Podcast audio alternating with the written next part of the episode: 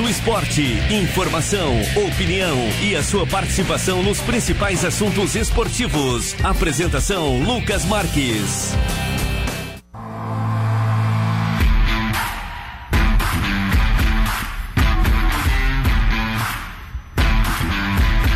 12 horas, 3 minutos, meio-dia e 3. Uma boa tarde para você ligado na Rádio Cidade Tubarão. O Central do Esporte desse dia 3 de março de 2023 vem chegando para você.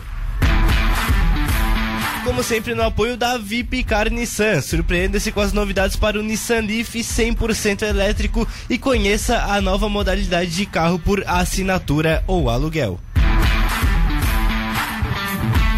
Central do Esporte que você acompanha no dial do seu rádio 103.7 FM, no portal sctododia.com.br, no aplicativo da Rádio Cidade Tubarão disponível para Android e iOS e na nossa live do YouTube youtube.com/barra Rádio Cidade Tubarão você assiste o Central do Esporte.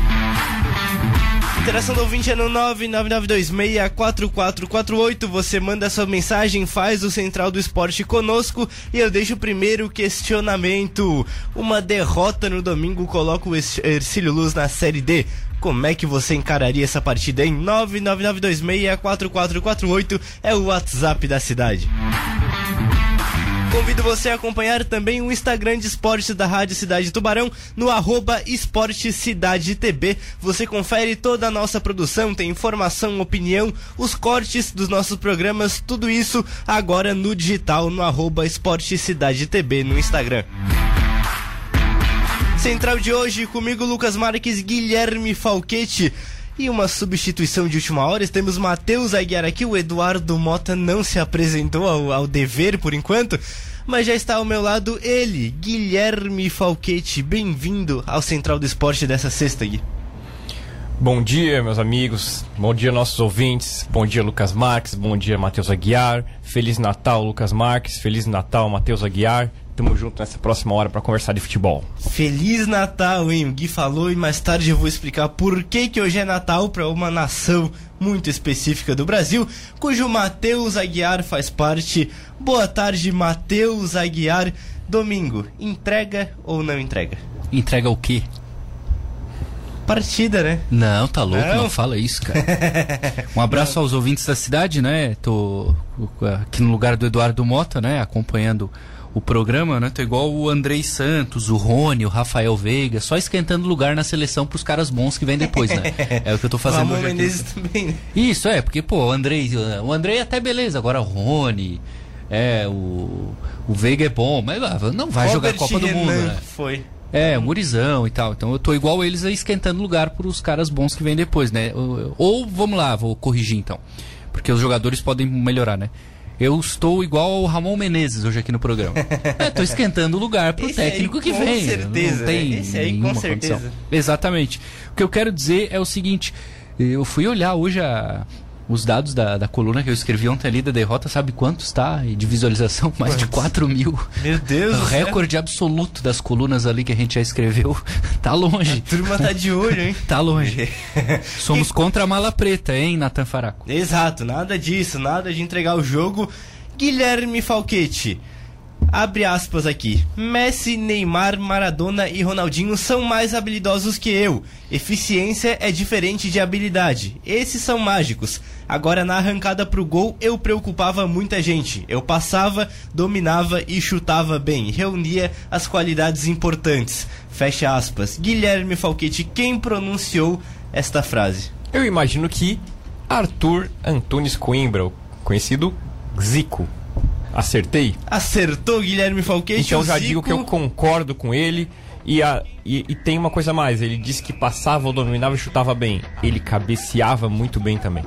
O Zico, que está hoje de aniversário, 70 anos de idade pro Galinho, maior ídolo da história do Flamengo, um dos maiores nomes do futebol brasileiro, e o Matheus Aguiar um dos maiores artilheiros da história do futebol brasileiro, jogando como um meio-campista. Então ele foi humilde nessa citação dele aqui. Né? É, famoso ponta de lança, né?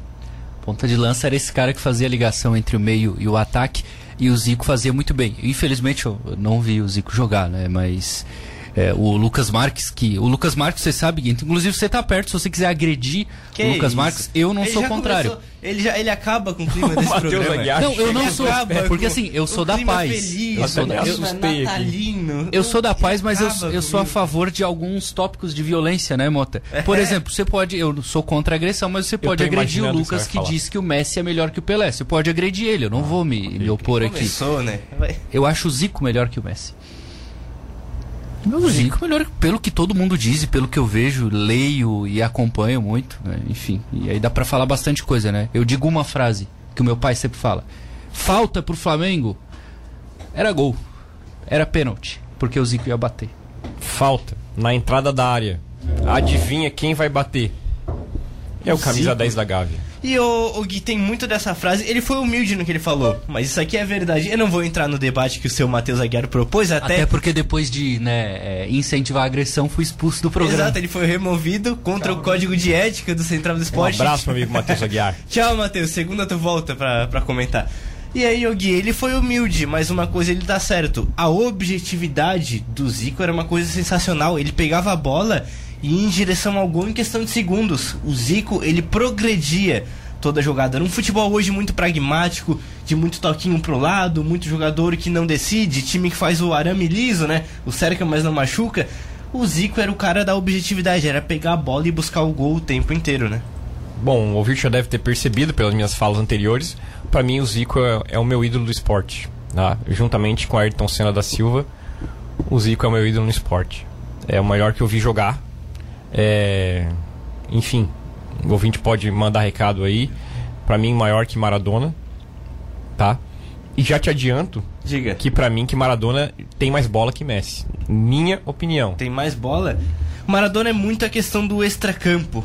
É, né, eu, eu, é, muito ele. eu, eu, eu sou o mais velho da jogava- mesa, né? Então eu vi mais gente jogar, vamos dizer assim, o que não quer dizer nada, porque hoje em dia, com recursos que nós temos no YouTube, tem vários e vários jogos inteiros. Então hoje, quase todo mundo, de uma época dos anos 70, 80 pra cá em diante, você pode ver quem quiser jogando ali no, no YouTube. E você tira suas é? conclusões, né? E aí O você que- pode tirar as suas conclusões. E o Maradona, pra mim, o que eu gosto nele, claro, o campo, mas eu acho que a história, tudo que é envolto do Maradona, ele ser um torcedor do Boca e aí conseguir jogar no Boca na primeira divisão, vai pro Barcelona e não dá certo, dentre aspas, porque era um clube muito certinho, muito regrado, aquela coisa do mais que um clube, ele não encaixou, ele era aquele bagunceiro, Exato. o cara que era disruptivo, e aí É. ele vai pra Nápoles que é um time do sul da Itália, sendo que a Itália é dominada pelos times do norte, a Juventus, o Milan, a Inter, e o sul é uma região muito pobre. Ele falava, o sul da Itália parece muito a Argentina e ele se consagra na Nápoles. E aí ele é um jogador que cria todo esse mito, e por isso que eu sou fanzaço do Maradona. Quem sabe o nome do meu primogênito sabe, né, Guilherme Já Falquete? sei qual vai ser o nome dele, mas, é, bom, a pergunta que você me fez, concordo com o que o Zico fez. Ele era um jogador muito objetivo. Você não vai é, ir no YouTube hoje procurar pelo Zico e vai ver alguma firula. Você não vai. Ele tá sempre correndo com a bola em direção do gol. Ou você vai ver ele passando, pifando, como se fala hoje em dia, os atacantes da seleção brasileira, do Flamengo, da Udinese e do, do Kashima. E é isso que você vai ver. Ele é, Japão, né? ele é muito objetivo. Ele é sempre vertical pensando no gol. Todos os jogos, em todos os clubes que ele jogou, não tem firula. Ele é sério, simples, o que fica bonito. Ele é o simples que funcionava. Isso é o Zico. É fantástico. Eduardo Mota, bem-vindo ao Central de hoje. Você não é muito afeiçoado pelo Flamengo, mas o Zico, tem que admitir, era craque demais, né, Eduardo Mota? Eu nunca cheguei a ver o Zico jogar, Lucas, mas sem dúvida nenhuma é pelo que ele representa pro Flamengo, o que ele representa pela, pelo futebol brasileiro como um todo, né? O nome, o peso do Zico. Ele deve ter sido sim um grande jogador. Eu, eu acompanhei durante a pandemia, a gente tinha uns jogos antigos que eles transmitiam na TV, né? Eu Foi, foi, oportunidade ele foi muito bom pra gente ver jogos, partidas históricas, tudo isso. A gente ficou três meses sem um futebol de verdade, né? Ao Sim. vivo. Aí a gente viu as reprises. E aí deu pra conhecer bastante. Eu, eu estudei muito no futebol nesse período também. É, eu deu pra ver bastante também alguns jogadores. O próprio Zico, cheguei a ver algumas partidas dele. E de fato, era o futebol, o primeiro futebol antigo ele era bem diferente do futebol atual, mas dava pra ver que se sobressaía na qualidade técnica, né? Então, É, não é, ele não tem esse peso, esse nome à toa, né? E você falou aqui também do, do de outros jogadores como Maradona, né? Que eu também acho que é um jogador que ele é acima do Messi, o Zico, no meu ponto de vista, também é acima do Messi. E acho que são todos nomes que eles estão no, no, no hall principal do, do futebol mundial, né? Na, na primeira prateleira. Até é uma discussão interessante que a gente sempre faz, né? De, de é comparar... o debate das gerações, né? Do contexto do futebol, quem jogou mais, quem foi mais decisivo. E é um debate muito interessante, né? Porque ele atravessa gerações. Quando eu estudava, quando eu estava no ensino médio, a gente sempre, eu, meus amigos ali de, de classe, a gente sempre, a maior parte do, do tempo a gente é, passava discutindo, né? Não, mas quem foi o melhor da história, assim? Quem era o melhor? E a gente comparava os jogadores atuais porque era a época que, todo mundo, agorizada, ou era Messi ou Cristiano Ronaldo. O Messi, ou tu é Messi ou tu é Cristiano Ronaldo. A, a primeira nossa pergunta geração que faziam. viu muito disso, né? Sim. Aí o pessoal falava, não, mas o Messi é o melhor da história. Tem muita gente, eu conheço muita gente que que vai na, na, na, tua linha, Lucas, que, acha, que acredita que o Messi é um melhor, um dos melhores da história. Muita gente. Não, a linha do Lucas é que o Messi é o melhor da história, não é? Exato, o melhor. Sim, não é. digo maior. Maior para mim indiscutível o Pelé. Mas melhor eu coloco o Lionel Messi. Sim, muita gente vai né, né, nessa linha. Muita gente acha que o Cristiano Ronaldo. Aí já acho forçado. Mas Eu muita gente gosta forçado. muito do Cristiano Ronaldo. E a gente sempre tinha é, essas comparações, né? A nossa geração né? sempre tem essas comparações com, com o Zico, com, com o Zidane, o pessoal compara muito também. Será que o Zidane era melhor que o Messi no auge, o o, Zidane ele Ronaldinho? tem muito essa, essa imagem no Brasil pelos jogos de Copa do Mundo, né? O Zidane é um carrasco do Brasil em Copas. Sim. E aí por isso a gente tem essa imagem do Zidane entre os melhores da história que ele está. Mas eu acho que o brasileiro em específico ele tem até pesadelo com o Zidane, né, Gui? Mas muito pelos galácticos também, viu? Também, verdade. É, então, sobre o Zico, bom, com essa discussão de quem que é melhor, quem que é maior, pra mim o melhor é o Pelé e pra mim o maior é o Pelé. Em segundo ninguém, em terceiro ninguém, em quarto ninguém, em quinto a gente começa a discutir. Essa é a minha opinião, tá? É esse, o, o abismo é desse. É, é, pra mim o abismo é desse tamanho. É, sobre o Zico, eu sempre fui fã dele desde que nasci, porque além de o jogador de futebol, ele lembra, me lembra a minha infância. Quando eu, eu, eu nasci, o Zico era o 10 da seleção brasileira. E por toda a minha primeira infância, o Zico é, na seleção e em primeira prateleira do futebol brasileiro, porque naquela época era incomum os jogadores saírem. Então a gente tinha muitos times bons aqui no Brasil, muitos craques. Os craques ficavam, né, Gui? Os craques Faziam ficavam, história, é. Faziam seu nome nos clubes brasileiros. Aconteceu naquela época de sim, o Zico ir pra Europa, Roberto Dinamite pra Europa, o próprio Maradona ir pra Mas Europa, o Zico aconteceu foi sim. depois de ganhar tudo pelo Flamengo. Exatamente, Zico era mais tarde, né? Então assim, de um time de craques, onde tinha no gol Raul Guilherme, Leandro, Marinho Moser e Júnior, Adílio Andrade, Zico, Tita Nunes e Lico, são vários craques nesse time do Flamengo de Ah, 81. olha as e laterais. ele era o craque desses craques todos. O Júnior e o Leandro nas laterais. Imagina. Hoje em dia os dois seriam camisa 10 em qualquer que Exatamente isso que eu quero dizer. E ele era o craque no meio desses craques. E você pode pegar em, mais pra fim de carreira do Zico do Flamengo em 87, onde dos 11, se eu não me engano, 9 ou 10 jogaram na seleção brasileira. Sim, sim. Aquele Zé time tinha- Carlos, Leandro, Tinha Renato Leonardo, Gaúcho Renato Gaúcho, time. Bebeto era o ataque, Zico no meio. Então, assim, ele era o craque no meio desses craques todos. E quando vocês forem ver novamente o Zico ou qualquer jogador dessa época no YouTube, vocês percebam na qualidade de bola e principalmente na qualidade do gramado, qualidade de material de camisa. Então ele fazia tudo isso naquelas condições. E é por isso que eu, que eu sou fã. diferentes, bem né, diferentes de hoje, bem mais difíceis. E os gramados bem diferentes do que são hoje, né? Tá certo. Meio-dia e 16, o Zico, que também é ídolo no Japão. Então, até o fim do programa, o Mota vai achar uma conexão entre o Brasil e o Japão. Alguma Ah, eu ligação posso achar histórica. agora. Eu- A, Agora? a- a migração eu não, Eu não queria japonesa. te pegar com, com as calças na mão aí, mas já que tu quer, então vai. Ah, a imigração japonesa no Brasil foi tremenda, né, Lucas? Ah, principalmente após a Segunda Guerra Mundial, vieram muitos japoneses, eles contribuíram muito, principalmente a região sudeste. Aqui no sul não teve muito. Mas, por exemplo, tem em São Paulo o bairro da Liberdade, e é, que é muito conhecido pela forte influência japonesa. E não podia deixar de falar nos animes, né? É verdade. Por que, que nunca viu Dragon Ball na infância? Naruto. Pokémon, Naruto. Agora foi uma cultura, uma subcultura asiática, né? O pessoal realmente engajado na cultura Como é que é asiática aquele anime de futebol lá, que tem aquele lance que os dois chutam a Tem bola vários. ao mesmo tempo? Ah, tem o, o- Tu fala do Tsubasa? Isso, isso. Ah, esse eu não lembro o nome, cara. Eu, Eu eu- não lembro o nome também. eu- Ah, mas lembro- vai ter ouvinte que vai mandar aí no YouTube. Com certeza, No YouTube não, vai- no WhatsApp, de certeza. Também no YouTube, o pessoal Na- vai mandar aqui. Na minha época tinha o Super 11, É verdade, que é o Super da, 11 também. o, da gurizada, né? Tá, Mas. tá, eu vou parar de falar de época, porque pra mim, o que, o o Japão eu consumia na época era o Jaspion. Jaspion, Jasper, verdade. mas, pô, É verdade, Jasper, a Jaspion. influência é Era o Jirai, o? Jaspion, era o que eu consumia do Japão na minha Fantástico, infância, né? né? É Sim, verdade. o Jasper, o Jiraiya também, vale muito. Herdamos muito do Japão e emprestamos o Zico pra eles, então Zico, ficou Leonardo, elas. É olha quantos jogadores nossos. Dunga, Mabilha, Muita gente, né? Foi César. Sampaio, Zinho. Nossa, Então, muita gente. emprestamos muito ao Eu- Japão eu- e eu também po- ganhamos muito Eu deles. posso pegar uma torcida japonesa aqui no YouTube, ô Lucas? Pega aí, ô Mota, pega aí enquanto eu leio aqui a audiência da cidade no 999264448. O Sérgio mandou aqui, boa tarde. Tive o prazer de ver o Zico jogar. Pra mim, o melhor jogador depois de Pelé. Mais de 700 gols na carreira e o meu maior ídolo do esporte. O Sérgio, esse aqui, viu o Zico também e fala que é, tá entre os maiores. E o Fabiano Roberto mandou aqui. Boa tarde. Agora o Matheus apelou. O Zico melhor que o Messi não dá. Messi perde só pro Pelé e olhe lá, tô contigo, o Fabiano Roberto. E a audiência aqui, o Paulo César Salvador manda aqui. Coloca o hino do Botafogo, merecemos. Nosso time tem competência. Abraço, Paulo César Salvador. O- A audiência hoje com a torcida do Botafogo ouvindo. Eu vou falar depois, ô, ô Sérgio, mas a corneta vai cantar pro Bra Vai, o Braulio, vai, hein? vai. Tá de brincadeira o Braulio. Deixa eu E o- só.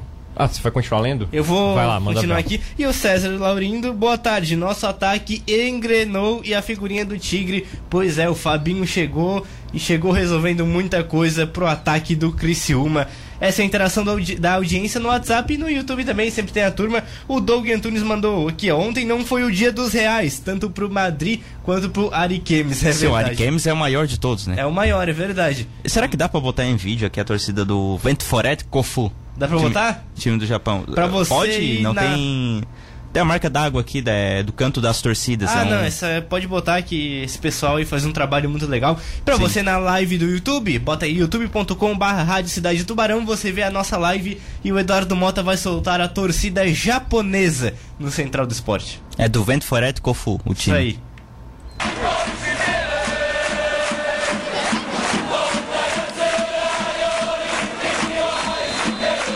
Tinha escolhido, porque se eu não me engano, esse vídeo eles, eles têm umas ah, bandeiras brasileiras na torcida.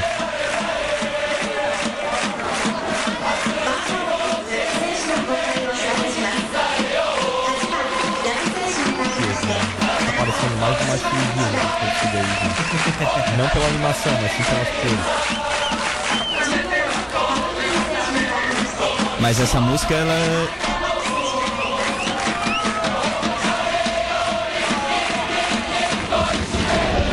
Ali, ó.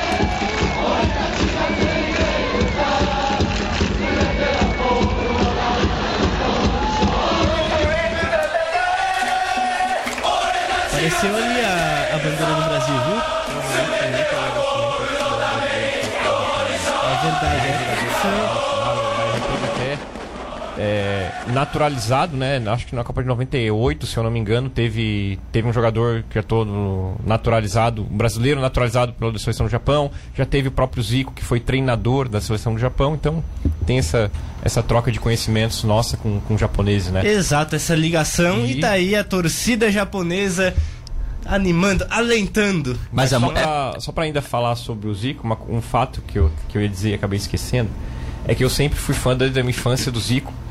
Só que em janeiro do ano passado eu tive a oportunidade de encontrá-lo. Encontrou? Eu encontrei Arthur. Antunes Coimbra? Encontrei, fui até o CFZ. Não encontrei por acaso, a gente marcou, né? Fiquei uma hora conversando com ele, né, dentro do, do CFZ. E conversamos, batemos papo de futebol e poderia até ter ficado mais, só que eu tinha que voltar, né? Porque a gente estava um pouco longe. E ele ficou lá batendo papo e chegavam pessoas e ele atendia todo mundo. Então, assim, pela simplicidade que ele ficou conversando comigo, eu- fiquei mais fã do que eu já era, desde janeiro do ano passado até E sabe agora. pouquinho de futebol, o Zico sabe tudo, também, né? sabe tudo. sabe ele tudo. falou agora que o favorito dele pra seleção é Carlo Ancelotti. Então eu tô com Então o ele pergunta, nessa. ele conversou, ele, eu lembro que ele perguntou, tá, mas lá na tua cidade, onde é que você mora? qual que é um jogador de lá, conhecidão, que é de lá mesmo. Eu falei o nome do Zenon. Sim. Aí eu falei, conhece? Daí, é óbvio, ele foi. Fomos convocados juntos para a seleção e lá na seleção ficamos amigos. Foi um bate-papo de mais ou menos uma hora de futebol. Obviamente que eu nunca mais esqueci, né?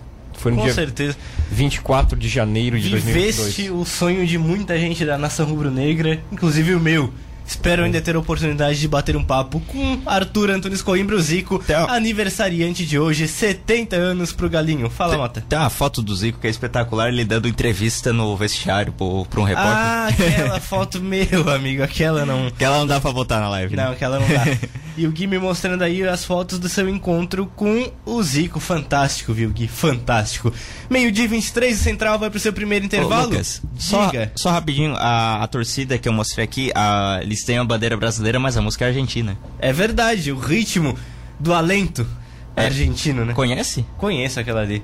Aquela ali, a torcida do Boca Juniors lá doce, canta muito e com bastante frequência. Fala um, você que é historiador, Diga. fala um argentino que passou pelo Japão aí, que eu lembro. que eu Um argentino, Vamos se eu não ver. me engano, o Mário Kempis, eu acho que teve passagem por lá. É? Se, Eu, não, se eu me recordo, mas não, eu não, vou Google não vale, Mota. É, Google não vale. Google. Nós estamos conversando de futebol. É Eu verdade. tô checando a informação do Lucas. Bota Ah, um bom. intervalo aí que a gente volta no intervalo, volta depois pra debater os argentinos que estiveram no Japão. Só pra quem teve interesse ou curiosidade, a música cantada pela torcida é Passos ao Costado, do Turf. É um rock. É legal, pesquisem lá. É, legal. Cidade FM. 12 horas, 27 minutos, meio-dia e 27, Central do Esporte de volta. Comigo, Lucas Marques, Guilherme Falquete Eduardo Mota. E sempre na parceria da VIP Car Nissan. Passando pelo Campeonato Catarinense, informações: a Chapecoense anunciou o lateral esquerdo Cristiano, de 29 anos. Jogou no Sheriff da Moldávia, estava no Fluminense. E o Eduardo Mota, ele tem gol no Santiago Bernabéu em Champions League contra o Real Madrid. Lateral Cristiano, novo reforço da Chapecoense. Pouquinha coisa, hein? O Davidson também tem gol contra o Real Madrid. Mas não foi em Champions League, né? A Ah, Champions mas, é a casa do Real Madrid, né? Ele o jogava. Daverson tem final, gol de final de Libertadores. O... Não lembro. Não, Tem? não, não me recordo. Tem, ele Não, tem um gol, que- ele tem, é verdade. Vocês eu- estão mentindo. Vou até botar aqui. Não vejo, não, não, não há necessidade. Continuando aqui, o Brusque também anunciou na manhã da quinta-feira, ou seja, ontem, anunciou o retorno do zagueiro Everton Alemão, de 29 anos, estava no Mirassol. Ele teve uma passagem pelo Brusque em 2019, chegou para a disputa da Copa Santa Catarina e construiu uma bela história lá no Marreco. 121 jogos, 5 gols e a conquista da Copa Santa Catarina 2019, a Recopa 2020 e o Catarinense 2022. Chega com contrato até o fim do Campeonato Brasileiro. Bom reforço, né, Gui? Bom nome pro Brusque. Muito bom jogador. Eu acho ele bom jogador mesmo. É ele que teve passagem pro Havaí também. Sim, sim, Então, é muito bom jogador, jogou bem no Havaí também.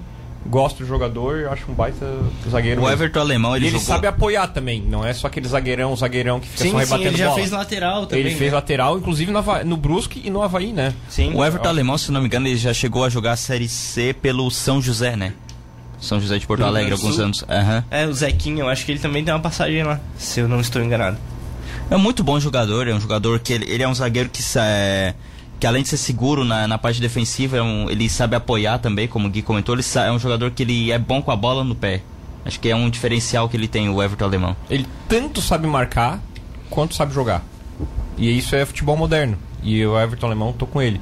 Muito bom jogador. No Havaí, encarando Série A de titular, tudo. Bom jogador mesmo. Bom jogador, é verdade.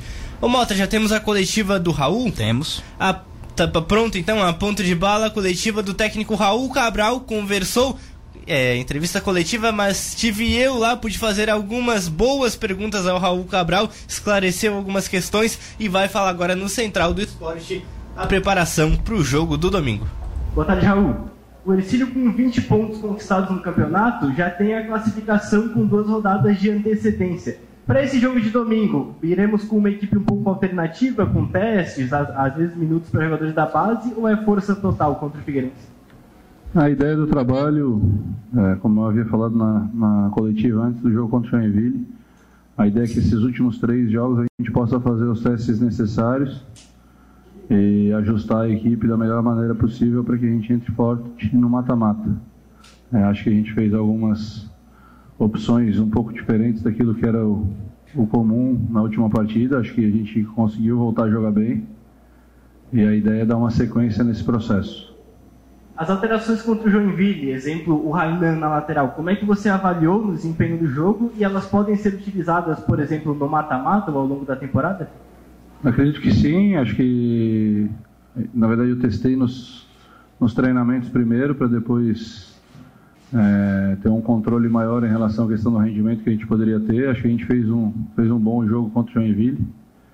É, em relação à questão do Rainan, ele é um jogador que tem uma capacidade técnica, um nível de inteligência e força, então ele consegue atuar em diversas funções.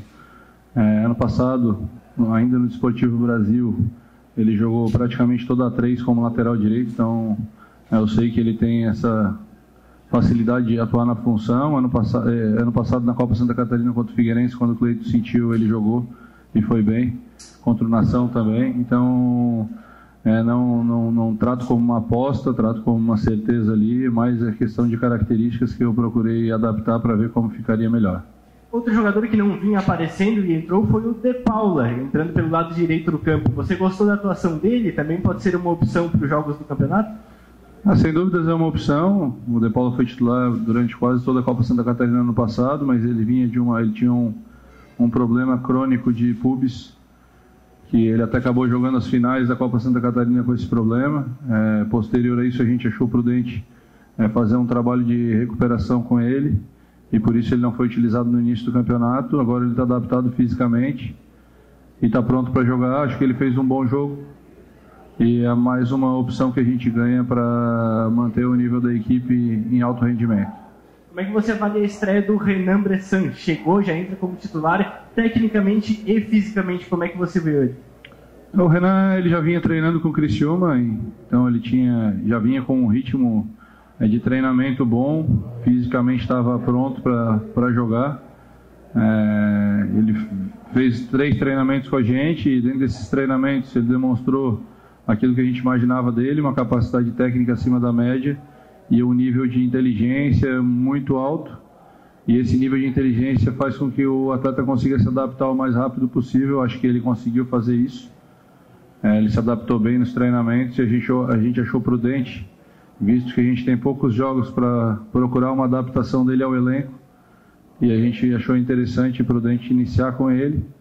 É, acho que ele conseguiu sustentar bem é, 60 minutos que era o que a gente tinha mais ou menos programado para ele dentro da partida. É, acredito que, consequência, ele venha a crescer cada vez mais. A torcida tem muita curiosidade para ver o Felipe Menezes em campo. Como é que ele está nos treinamentos fisicamente e a gente pode ver ele em campo no domingo? O Felipe ele teve um problema é, na coxa que atrapalhou bastante ele, na verdade vem atrapalhando em relação tanto à questão de treinamentos quanto jogos. A gente está procurando é, preservá-lo da melhor maneira possível para quando for utilizá-lo, utilizar bem. Não adianta a gente querer forçar o atleta a jogar numa condição que não é a ideal. É, ele fez uma boa semana de treinamento na semana passada, te levou para o jogo, mas devido ao campo muito pesado, pela questão da chuva, eu achei prudente não utilizá-lo. É, agora a gente vai, vai avaliar como é que está a questão da recuperação dele em relação àquela semana pesada de treinamento que a gente fez para ver se a gente vai utilizá-lo nesse jogo ou não. Na questão dos lesionados, João Paulo, Rafael Lima, Cleiton, podemos ter algum retorno já no domingo? É, eu também estou esperando essa situação. Na verdade, o feedback do departamento médico ainda hoje para saber como é que vai ser essa situação. Eu acredito que, que algum deles possa vir a nos ajudar já no, no domingo. O jogo de domingo é decisivo para o Figueirense, que ainda tem. Pode ir. 12 horas 34 minutos, tá aí o que disse o técnico Raul Cabral, já se preparando para o jogo do domingo, Figueirense Ercílio Luz, 7 horas da noite, estádio Orlando Scarpelli.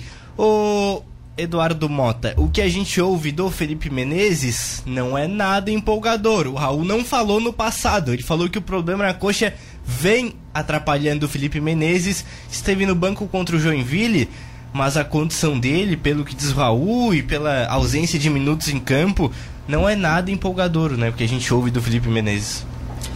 Não é, Lucas. E Fica a dúvida para a torcida, né? Afinal de contas, esse jogador, o Felipe Menezes, ele foi contratado, era para atuar no Campeonato Catarinense, mas pelo visto, pelo andar da carruagem, a gente só vai ver ele pelo Ercílio na Série D.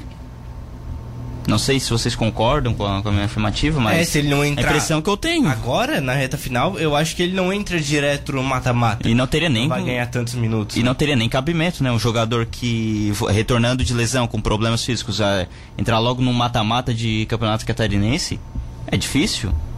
É, é difícil pro jogador e pro, pra equipe também. Então acho que se ele não entrar agora na reta final, ah, é possível que o torcedor só veja o Felipe Menezes em campo ah, na Série D. O que é uma pena, porque é um jogador que ele tem qualidade muito grande para atuar no, no futebol catarinense, mas principalmente também na Série D, né? O Felipe Menezes é um jogador que ele tem muitos diferenciais. O Guilherme Falquete.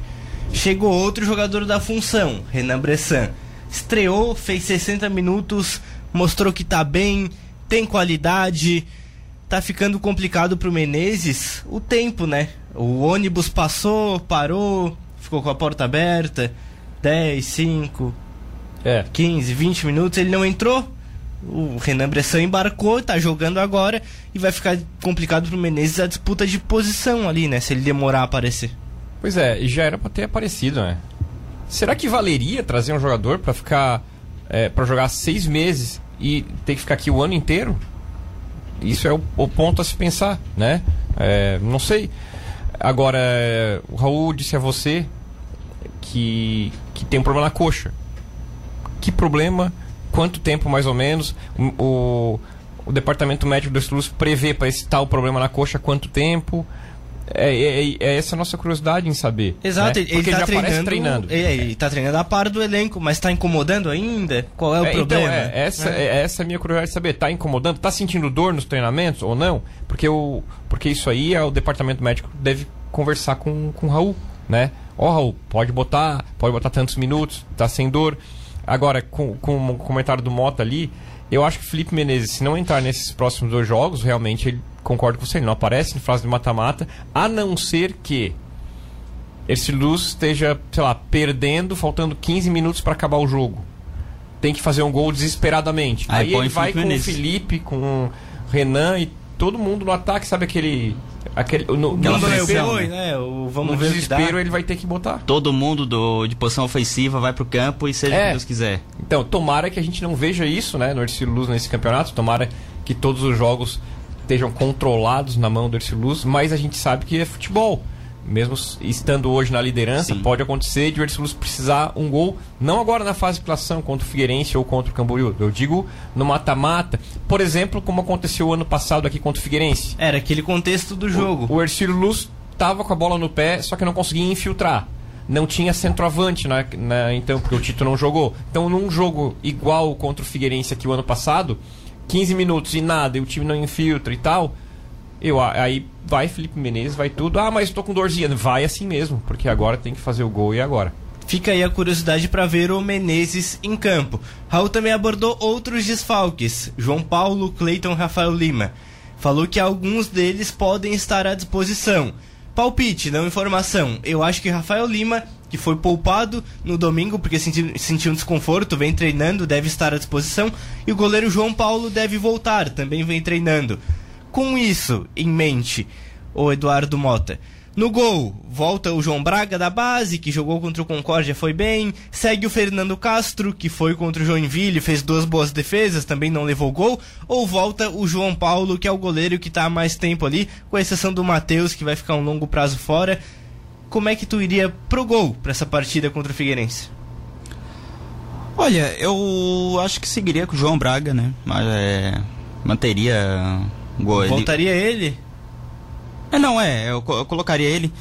Assim, ó, na verdade, o, o gol, não, ah, tirando a lesão do Matheus, não tem sido um- uma preocupação muito grande com pro Ercílio, né? Porque acho que independente de quem joga, tá correspondendo bem à função e a defesa ela não tem sido um problema muito grande. Primeiro que a bola dificilmente chega no goleiro, né? Isso é uma coisa. A É, a gente defesa observa- é bem protegida, né? a gente observou um jogo contra o Joinville e o Joinville tinha dificuldades extremas de sair do meio pra frente. E para as próximas partidas são adversários que também não têm. são frágeis, né? Se comparados com o Ercílio no contexto da competição. Então acho que eu manteria o, o, o- colocaria o João Braga no gol. Não tem tido tanto tantos problemas, né? É, defensivamente falando, o Ercílio Luiz. E eu seguiria manteria uma posição mais conservadora nesse sentido. Tá certo. Eu iria. Bom, É, tá, passar a bola pra ti, Gui. O Raul fala que essas últimas três partidas, a vitória com o Joinville e agora Figueirense e Camboriú, são partidas pra fazer testes, pra rodar o elenco, testar opções. Ele já testou Rainer na lateral, fez uma alteração aqui, De Paula. Como é que tu encara esse jogo? E tem alguma alteração que tu gostaria de ver? Algum teste em específico? Lembrando que não tem o André suspenso pelo terceiro cartão, então muda também o encaixe do ataque. Não, eu poria Giovanni no lugar do André. Né? É isso que eu faria. Porque daí o Figueirense não vai ter vida fácil nem para ser jogando, porque o Giovanni corre o jogo inteiro. Nossa, é uma vontade, é uma raça que eu gosto de ver no futebol do Giovanni. Às vezes com a bola no pé, ele não é dos melhores que, que, que o Ercilus tem. Mas ele tem uma raça que poucos no Ercilus têm. É, no gol ele ia com o Fernando Castro, porque eu gostei da apresentação dele contra o Foi, foi Joinville. bem, foi bem. Ele foi bem, ele mostrou segurança quando o Ursulus precisou. É um goleiro grande, é um goleiro que está acostumado a jogar em Europa, então vai estar acostumado a jogar com o Scarpelli lotado. Já o João Braga não está tão acostumado assim, é, pelo fato de ser inexperiente, mas também é um bom goleiro. Né? Então, porque, por isso que eu vou discordar um pouquinho do Mota. Eu, É, não, então, tá em cima disso, ô, ô Gui, perdão a inter- interrupção, eu, eu vou com o Fernando Castro. Na verdade, eu confundi os goleiros, né? Sim, eu, sim. O Fernando Castro que chegou agora, Sim. aquele do futebol português, e o João Braga Eu é baseei goleiro na, no partido contra o Joinville. Eu, eu, eu jurava que eu tinha olhado a escalação e tinha, tinha visto o João Braga, mas eu não. Famosa falha no engano. É, famosa falha no engano, mas então o Fernando Castro. Mas o João Braga também é um bom nome, tá? Ele não, Sim, é um bom goleiro. dele. É um bom goleiro, mas não, é só, um é só cria porque- da base. É, eu digo porque o Fernando Castro é mais ex- experiente para aguentar um Scarpelli, que a gente sabe que tem promoção de ingresso do Figueirense, que não tá numa boa situação Figueirense. Então vai ser uma vai ser um jogos com mais pressão que o Arceluz vai sofrer nesse campeonato. Então, pela experiência, eu iria com o Fernando Castro. No gol e Giovani no lugar do André. Um jogo no- que chega a preocupar pro Ercílio em termos de resultado, vocês acreditam? Eu acho que chega. Sim, sim. Eu acredito que sim. Um jogo difícil, até porque o Figueirense ainda joga a vida no campeonato, né? Ganhou, confirma a classificação, mas se perdeu pode se embolar. E o Ercílio já entra classificado. Então, até em questão de vontade, não que o Ercílio vai entrar sem vontade, mas o Figueirense ainda joga por algo na primeira fase. E aí, Gui, um resultado negativo lá não é de todo ruim, mas é um bom momento pra ver o elenco, né? Pra rodar e se ganhar lá, aí sim, né? Aí sim realmente é uma afirmação de que vai jogar sério até o final da primeira fase, mesmo com os testes, né? É, eu acho que psicologicamente o elenco sabendo que já está classificado e o elenco sabendo que mesmo se perder consegue o calendário para o próximo ano, acho que pode atrapalhar um pouco o psicológico do Ercílio Luz. Mas eu espero que os jogadores esqueçam isso e pensem na vitória. Pensem há quanto tempo o Ercílio Luz está sem sofrer gols. Eu quero que eles se concentrem em manter essa, essa boa fase do Ercílio sem sofrer gols, que, que entrem tão concentrado quanto até agora, mesmo sabendo que esses objetivos já foram traçados. Mas também entra leve, né? Entra leve, exatamente, mas o Figueirense entra mais apertado, mais. Eu diria até mais focado, talvez, né? Mas eu acho que. Eu vou torcer por uma vitória do Ercílio Luz, logicamente. Eu acho que eles têm que ir lá para vencer. É, eu acho que o clube tem que propor jogo mesmo lá dentro dos Scarpelli, sim, por que não? Nada de ficar esperando. É, gostaria de ver uma vitória do Ercílio Luz, mesmo se com a derrota ele já esteja classificado. Eu gostaria de ver uma vitória do Ercílio Luz. Eu gostaria de ver o Ercílio Luz classificado em primeiro lugar nessa fase de classificação. Gostaria de ver o Ercílio Luz sendo o que vem sendo ao longo do campeonato, né, Gui? Bola no chão, trabalhando, a sua ofensividade, jogando com a sua identidade. Porque- Mesmo com o estádio lotado, né? Porque às vezes, quando perde o foco em um jogo, ponto. Aí dali pra frente já não consegue mais voltar ao mesmo foco que tinha. É verdade. Então, prefiro que o Ercílio Luz vá pra vencer o jogo. Se acontecer de no fim do jogo tiver empatado lá pelos 40 e tantos do segundo tempo, ok. mas eu gostaria de ver o Ursulus partindo para cima do Figueirense. Ô Eduardo Mota, a turma quer ver o Leozinho, quer ver ele mais tempo em campo, mas eu gostei do encaixe ali com o Rainan na lateral e o De Paula pelo lado direito do meio campo. E até pelo que o Raul falou na coletiva, da transição do Leozinho ainda seguir, né, quadro e campo, eu entraria de novo com o Rainan e De Paula na direita. Não sei se tu concorda comigo. Eu acho que. Só retornando rapidinho, Lucas, já entro na, na questão do Leozinho, mas eu acho que um, a possibilidade do Ercílio sair com resultado positivo é muito grande no Orlando Scarpelli. Justamente pelo fato de que o resultado não me preocuparia tanto, justamente pelo fato de que o, Figueirense está jogando desesperado. E isso a, pode acabar, no, no, sentido psicológico, abrindo espaço para o Ercílio, que vai estar tá jogando leve, jogando tranquilo, aproveitar é, as oportunidades que o Figueirense eventualmente pode deixar, né? É, o Figueirense vai querer se atirar para o ataque, vai abrir espaço para o elenco do, do Ercílio, que é um, um elenco acostumado a jogar de maneira reativa, com contra-ataque. Então o Ercílio jogando com calma e com cautela pode sair com um resultado muito positivo no, do Orlando Scarpelli, apesar da pressão da torcida. E é em cima disso que eu, eu vou comentar que eu, eu colocaria, eu iniciaria com o Leozinho. É mesmo? É, eu defendi é, iniciar com o Leozinho na quarta-feira. Eu manter essa posição porque é um jogador muito diferente. Jogador que tem muita qualidade, que tem uma visão de jogo. Deu pra ver nos poucos minutos que ele jogou que ele tem uma visão de jogo particular que é diferenciada é, do jogador comum. Ele não é um jogador comum, Leozinho ele é muito acima da média. Isso eu digo para futebol brasileiro, sim. Eu digo botar ele jogar numa Série A, num Flamengo, no Palmeiras, quando ele já estiver bem adaptado, ele joga tranquilamente. É um jogador de muita qualidade.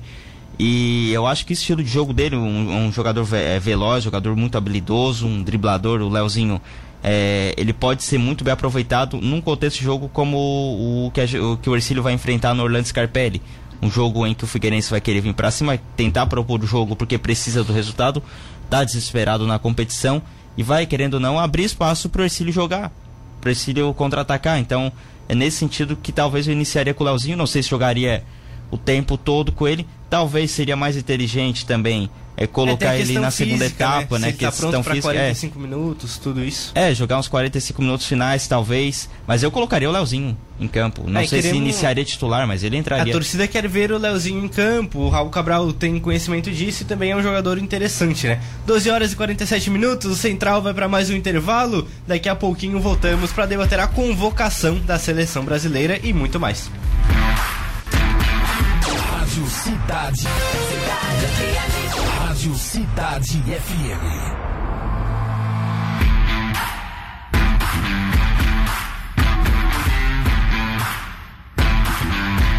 12 horas 49 minutos, Central do Esporte de volta. Comigo, Lucas Marques, Guilherme Falquete e Eduardo Mota, sempre na parceria da VIP Car Nissan.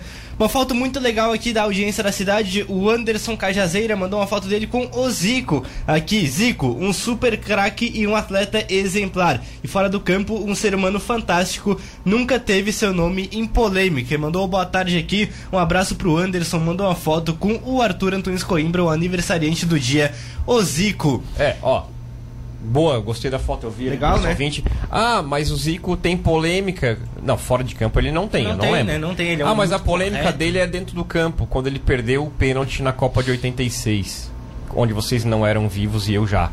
Só para lembrar que esse pênalti que ele perdeu não foi na disputa de pênaltis. Foi no tempo normal. Foi no tempo normal. E quem meteu a bola para o branco sofrer o pênalti foi o próprio Zico. Então, se o Zico não tivesse pifado o branco, não teria saído lance, o lance da jogada. E não é pênalti. polêmica, né, É lance de jogo. É lance de jogo. Um mas pênalti. quando sempre falam do Zico, sempre vem esse lance. Ah, mas perdeu o pênalti na Copa.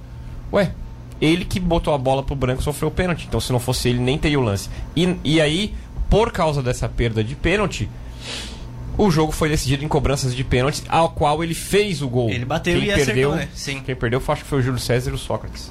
Ô Gui, eu recebi uma corneta com relação à sua pessoa, mas não com relação aos seus comentários, às suas análises sempre Bora. muito corretas. Mas por que você não mandou um abraço para um velho amigo seu que passou na faculdade com você, o doutor Carlos Eduardo Zappellini? Carlos me atendeu Eduardo esta semana, falou que ouve o Central do Esporte, pediu pra você mandar um abraço pra você e pro Natan Faraco, os dois estudaram com ele, pediu um abraço e nenhum dos dois mandou um abraço pra ele. Então tá aí o salve. Um grande abraço ao querido Carlos Eduardo Zappellini, agora o Guilherme Falquete lembrou. Um grande abraço pro meu grande amigo Carlos Eduardo Monteiro Zappellini, doutor. É, não fomos colegas na faculdade, porque ele cursou medicina, é, se eu não me engano, aqui em Tubarão, não tenho certeza, e eu cursei odontologia em Curitiba, então não.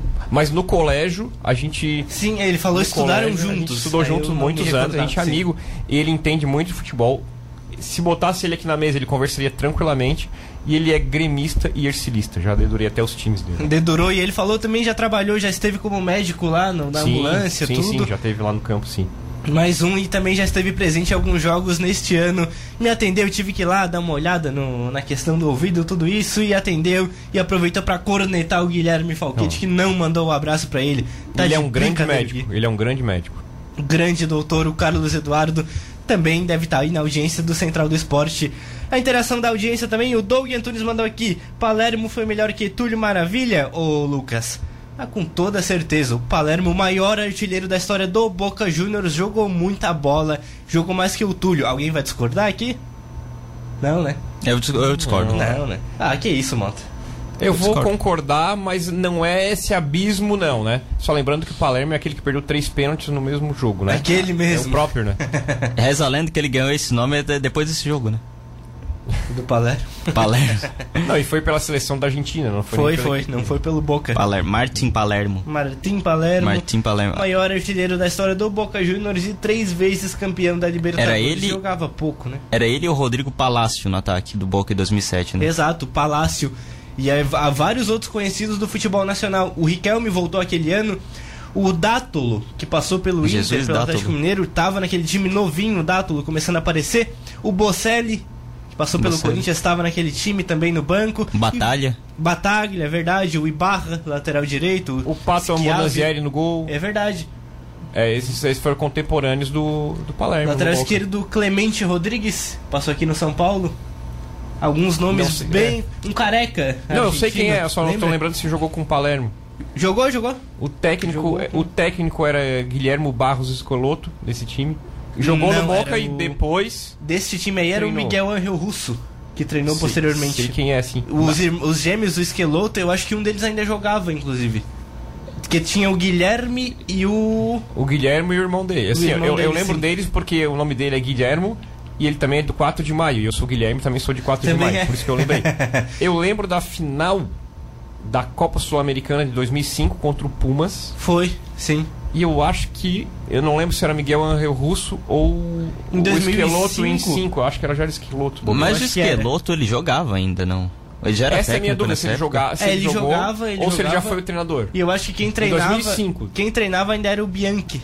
Ele voltou. Não, não, 2005 era o Russo ou já era, era o, Russo, o Russo era 2007, o Russo eu lembro com certeza. Ah, o Russo foi campeão da Libertadores contra 2007, o Grêmio. É verdade, exato. é verdade. Eu acho que ainda era o Bianchi em 2005. Perguntar o pro Bianchi Oráculo. saiu em 2002. Carlos Bianchi 2005, é. É, Ele saiu, ele Sim. ganhou 2000, 2001. Treinador do Boca aí, já tá com o Google ali, Mota. Em 2005. o- Eu não lembro se era o Esqueloto, não me lembro O. Bianchi ele foi campeão em 2000 e 2001, saiu em 2002, voltou em 2003 e foi campeão novamente da Libertadores. Mas Ó. eu acho que era ele, sim. Ó, segundo o Oráculo, a, a Wikipedia, o, o Esqueloto ele foi jogador de profissional até 2011. 2007 Foi- ele foi jogava o no Gui- Boca. O Guilhermo. É, isso o Guilhermo Barros Esqueloto. Ele Tem jogou, de, dele também, né? ele jogou de 97 a 2007 pelo Boca. Ele treinou o Boca de 2018, que perdeu a final pro River. Isso Então, seria. estamos confundindo exatamente com esse. Eu lembro dele do banco do. Era do ele e o irmão dele era o auxiliar técnico. Hoje Exatamente. treina a seleção do Paraguai, não? Sim, sim, ele tá lá. Aí ele treinou o Boca de 2016 a 2018. O, o Esqueloto era novo ainda, inclusive, do- em 2005. Ele jogou até 2011. Tô viajando pra caramba. Novinho, então. novinho, novinho. Jogou no Columbus Eu não Crew vou ter mais de Estados futebol Unidos. com o Lucas Marques, porque eu não quero perder a. Do Boca Juniors, é de o maior da 73. O máximo que eu é. discuto com o Lucas Marques é opinião pessoal. Quem que é melhor que quem, agora de dados aí, mesmo sendo mais velho, Recordo, tive o, tempinho da pandemia, eu estudei um, peguei um pouquinho desse histórico do futebol e claro, um pouquinho antes também, né? A audiência da cidade na interação no 999264448. Darlan Soares pergunta aqui: Bom dia, vai ter excursão para domingo? Vai sim. Ô Darlan, é a turma da Império Vermelho organizando, saindo lá do Aníbal Costa no domingo, 3 horas da tarde, rumo ao Scarpelli. Só entrar em contato aí com o Daniel Nakamura ou com o Jeff que eles esclarecem as suas dúvidas. O Rafael mandou aqui: o Guilherme Falquete foi o melhor jogador da Amurel de 2001 a 2003. Foi a melhor fase. É verdade, Gui? Claro que não, sou um baita de um perna de pau. Eu jogo de insistente que eu sou. E bom que ele que admite, mandou? né? O Rafael mandou aqui: o melhor jogador da Amurel de 2001 a Deixa eu ver esse 2003. sobrenome aqui. Eu acho espetacular que o Gui admite, né? Eu sou um baita perna de pau. Ah, tá. Rafael Santana, um abraço pra ele, torcedor do Flamengo e do Ercílio Luz. Melhor jogador da Amurel. Então o Mota foi o melhor de 2017 a 2020. É verdade? Não, eu Sim. sou um baita perna de pau. Também, né? Também. Meu Deus, você só sabe falar, né? Jogar que é bom. E o Maurício Rufino também sempre ligado. Boa tarde. Perder em Floripa é algo normal, porém nesse momento poderá ser prejudicial pelo fato do da possível perda de liderança e correndo o risco de não poder recuperar na última rodada. Um empate seria menos ruim, na opinião do Maurício. Eu concordo, Concordo, viu? concordo Sim, com o sim. ouvinte, Maurício. Concordo. Uma derrota não seria nada catastrófico, é normal, Gui, mas perder nunca é bom, né? Vale é verdade, só lembrando que pega o Camboriú de rodada, Camboriú que classificou na Copa do Brasil. Sim. Então não é qualquer time morto, não é bater em bêbado, não. Não é mesmo que o Luz chegue na última rodada como líder, não é bater em bêbado. Vamos com calma, vamos respeitar o adversário, como o Luz fez com todos os adversários que jogou até então. Tá certo, a curiosidade pra ver o resultado do Leão no domingo. 12 horas e 58 minutos, convocação da seleção brasileira. Técnico Ramon Menezes chamou os seguintes nomes: goleiros Ederson, Mikael e o Everton. Defensores: Arthur, Emerson Royal, Alex Teles e Renan Lodge. Zagueiros: Ibanes, Ederson, Éder Militão, Marquinhos e Robert Renan. Volantes: André, Andrei Santos, Casemiro, João Gomes e Paquetá. Rafael Veiga, Anthony, Richarlison, Rodrigo, Rony, Vinícius Júnior e Vitor Roque a convocação. Ô, ô Eduardo Mota, eu achei algumas coisas aqui bem estranhas, não gostei, mas vou deixar pra tu falar da primeira convocação depois da Copa do Mundo. O Ramon Menezes, amistoso no dia 25 de março contra o Marrocos. O Ramon não vai ficar, né? Então ele é o, o que a gente já sabe que não estará na próxima convocação é o Ramon Menezes. Mas eu não gostei de alguns nomes aqui, viu? Não, não me agradou totalmente essa convocação. Por quê? Olha só, começando. Por que, que ele não levou o Alisson? É por causa da birra da torcida? Sendo que o Alisson não falhou e leva o Ederson. O Alisson é hoje o melhor goleiro brasileiro. Lateral direito, o Arthur. Não sei. eu não sou um Na fã- esquerda ele não levou o Caio Henrique, que tá muito bem no Mônaco. Ele levou o Alex Telles, tem quase 30 anos. Não é renovação isso aqui. Eu não sou um grande fã do, do Alisson, mas realmente não, não tem goleiro melhor. Poderia Não ter tem, levado. tem. é, poderia ter levado ele. E eu concordo com a convocação do Everton e con- concordo plenamente com a convocação do Rony. É, pelo amor de Deus, ô Mota. E não levou o Danilo, viu? Danilo formado no Palmeiras, agora no Nottingham Forest. Isso. O Gui, não gostei de algumas coisas aqui. O Richarlison também muito mal no Tottenham e continua indo pra seleção. Não me agradou a convocação, não Mas- sei o que, que tu pensa. No geral não foi muito boa mesmo. É, não, eu até al- alguns nomes até ok, porque ele tá parece que ele queria fazer uma renovação, mas não conseguiu totalmente. Aí eu fico na minha dúvida assim, será que não falta, a gente sempre disse lá pelos anos 80, 90, 2000, nossa, seleção brasileira dá pra fazer dois, três times. Gente, eu tô começando a chegar à conclusão que não, porque pra espremer mal dá um time, uma convocação. É preocupante isso. Agora, eu vivi pra ver uma convocação no mesmo dia eu tá do lado do meu amigo Mota, que viu o Rony e o Rafael O Veiga, que Rony ele sempre Russo. pedia pra uma chance. E no mesmo dia que eles são convocados, juntos eu encontro Eduardo Mota Pereira. Você vê. É, co- Ele é sempre pediu coincidência do o ano destino, né? inteiro a convocação dos dois e agora, finalmente, ele tem o prazer de ver a convocação dos dois que ele tanto pediu na seleção brasileira. Mas ainda Alguém faltou tá o Dudu. feliz Com a convocação. É, o- eu acho que o Dudu seria justo na vaga do Rony. O Dudu Não. faz um ciclo muito melhor, é um baita jogador. Não vem falar que os dois, né? Não dá pra ir os não, dois. é- não, ele vai dizer. Ele vai, né? vai dizer. Não, mas falando muito- sério, falando Diga. sério, eu, eu acho que caberia na seleção, uma vez que o Rony e o Rafael Veiga foram co- convocados, outros jogadores do futebol brasileiro, acho que como o próprio Gabigol, O Gabigol ficou poderia fora, ter ido, sim. o Dudu poderia ter ido também. Poderia ter ido os dois, o Dudu e o Rony, sem dúvida nenhuma. O Pedro também não foi. Ah, o Pedro não, o, Pedro não foi? Não foi o Pedro. Foi?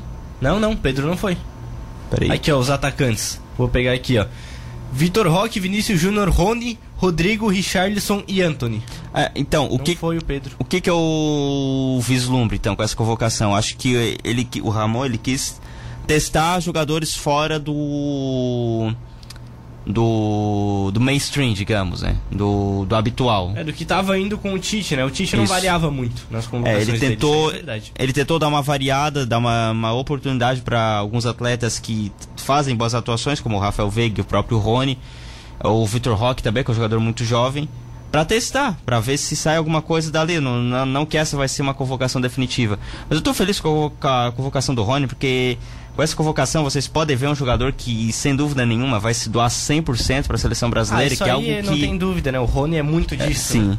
Que é algo que a Rony- gente não via muito. E o Rony, se ele tivesse em campo no jogo contra a Croácia, ele teria descido, ele teria, o Brasil não teria tomado aquele gol. Ele Não teria voltado assim, pra não faz marcar, assim, ele teria, para. ele Não teria voltado assim, pra marcar. Não ele faz. teria roubado aquela bola, teria Ele feito o segundo gol Brasil. coisas fora do ar também, ouvinte. Exato, ele é assim, ele, é, insiste nisso ele, aí, ele não é fora do ar. personagem. Não, não, ele fala fora do ar isso Ele aí é sério. assim, tá de brincadeira o Eduardo Mota. Uma hora e três minutos.